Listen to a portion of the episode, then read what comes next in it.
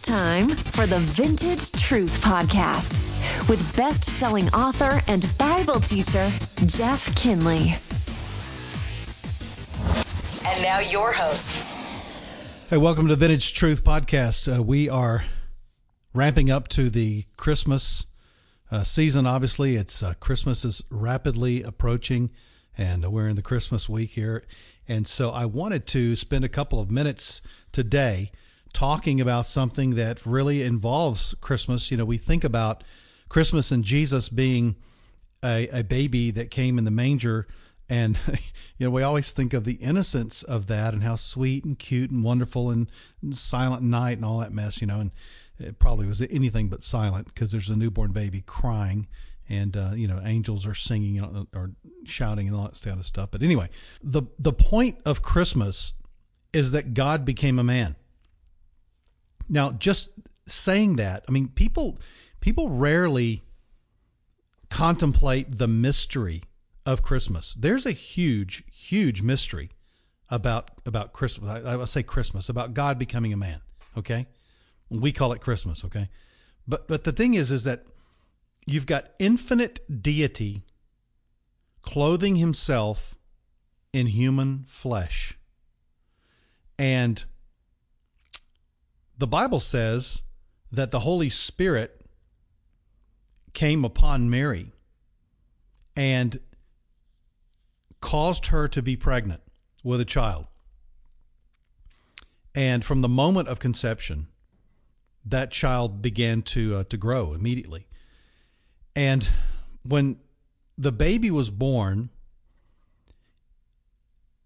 the baby was fully human and fully God because deity didn't like come on Jesus at some moment. He he was God. And the Bible tells us that in the beginning was the word and the word was with God and that the word was God. And the Bible tells us in John 1:14 that, that the word became flesh. This logos of God became flesh. And it says he dwelt among us. So if you can ever figure out how God can inhabit human flesh and be the God man. See, that's the thing, is that Jesus Christ was 100% God and 100% man.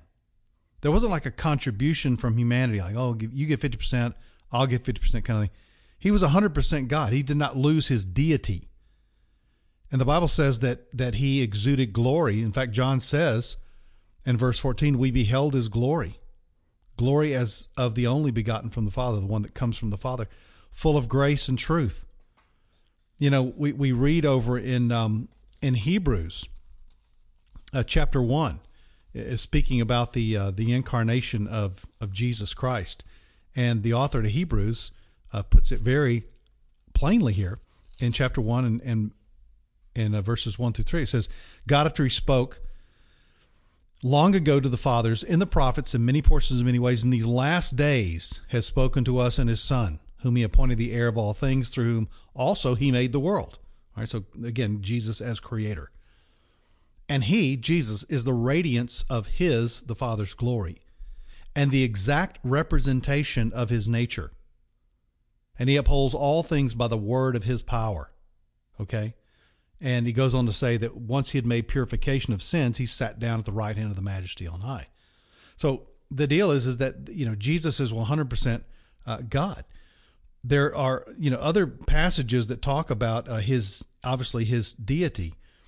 And, and the thing that kind of rocks our minds is the fact that how, how could he, how could he be both human and God? See, as a human being, Jesus chose to obey the Father. It was a willful obedience to the Father. And from that standpoint, he, quote unquote, earned his right to be the sinless Messiah uh, in terms of his uh, lifestyle, in terms of his obedience. Uh, but the Bible tells us that he came, Romans 8 3 says, he came in the likeness of sinful flesh. He didn't have sinful flesh, but he came in the likeness of sinful flesh. And over in uh, Philippians chapter 2, in verse 7, it says this Christ Jesus, excuse me, verse 5 Christ Jesus, who although he existed in the form of God, did not regard equality with God a thing to be grasped. In other words, Christ left heaven. He, has got this equal status with the Father and with the Spirit, and the Trinity is just fine like it is. And yet he chooses he chooses to to step out of heaven. And the Bible says in verse seven there uh, that he emptied himself. Now, not of his deity, but in the sense that Christ voluntarily laid aside some of his heavenly privileges, one being um, omnipresence.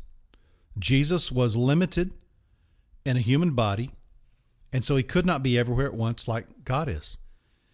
There is at least one thing that Christ voluntarily chose not to know while he was walking on this earth, and that was the timing of his return.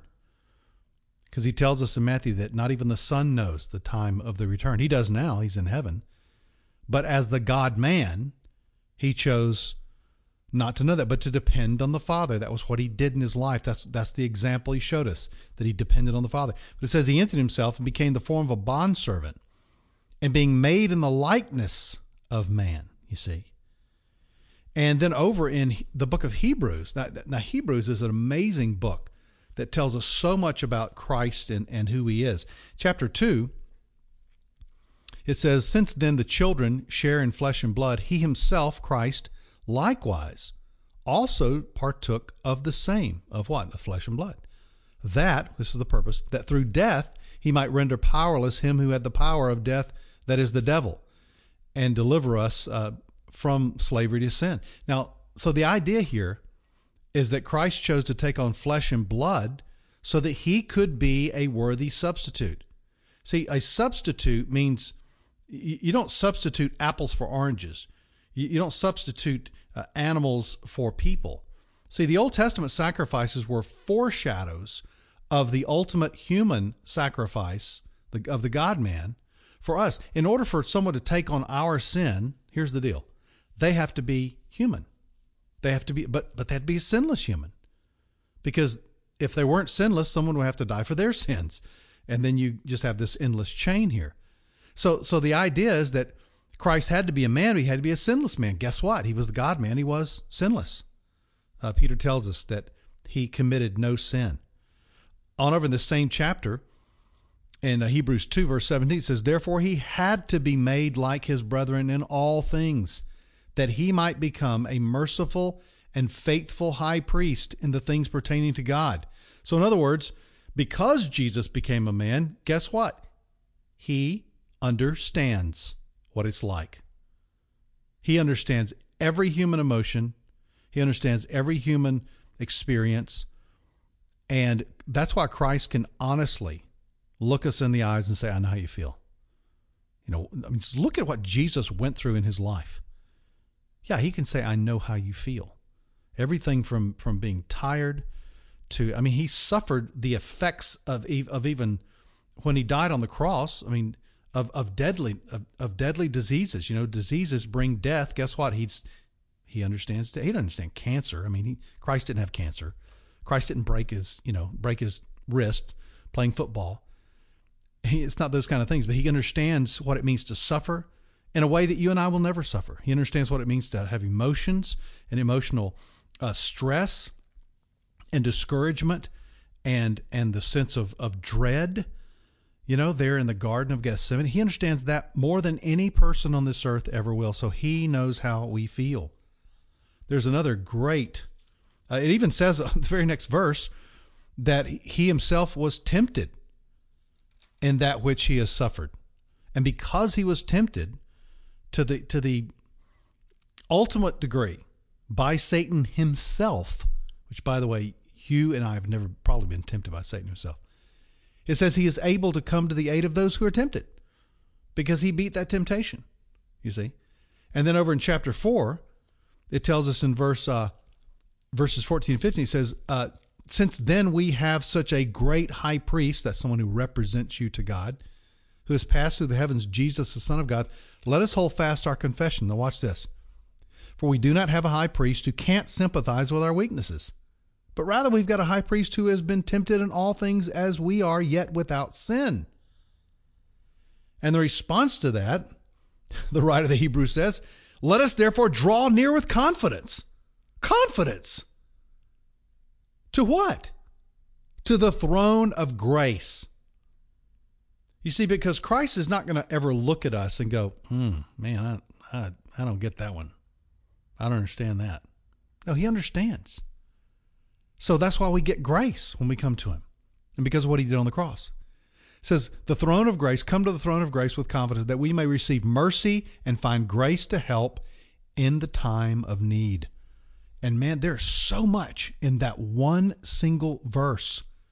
That this, I mean, one thing is that this throne of grace, that phrase, throne of grace, that's the only time it appears in the Bible. Isn't that cool?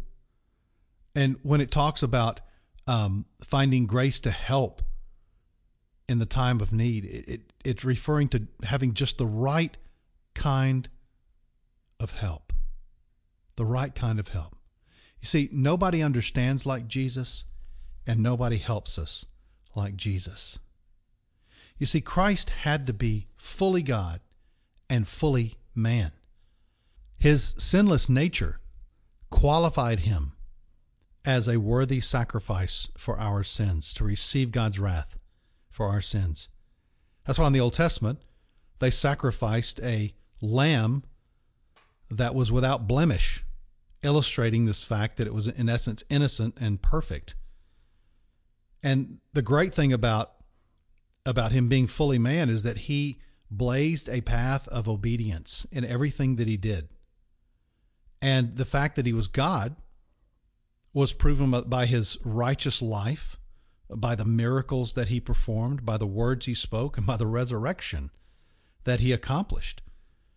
Now, there there is great mystery in the incarnation. If you don't think there's mystery in that, then you're not thinking about it right. You know what I'm saying? So we have to make sure that when we think about this, that there is a sense of um, humility. There's a sense of kind of recognizing who we are in this whole thing. And when you gaze up at the stars at night and you begin to think about the infinity of space and the fact that, that God is over all of that, you know, however long space goes, is obviously way beyond our comprehension.